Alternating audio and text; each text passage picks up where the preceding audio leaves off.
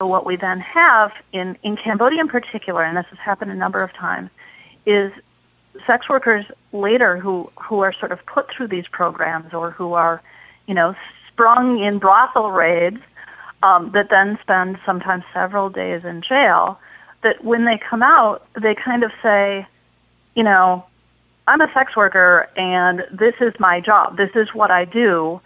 So why did you just put me in jail for something that's technically not illegal here? Or, you know, why are you treating me like my pimp controls my mind? Or, you know, why are you constantly harassing me about what I do to make a living in the world?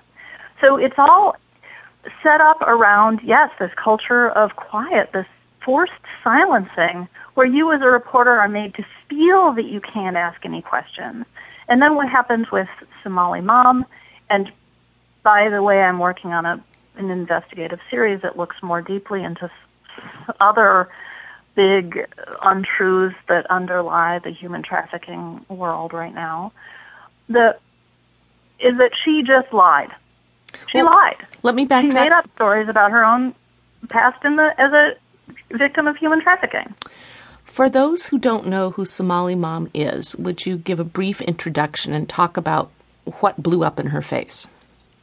Sure. So she um, came to prominence several years ago. I think her book was published in 2006 or 2007, so right at the same time as I was actually starting to spend time in Cambodia.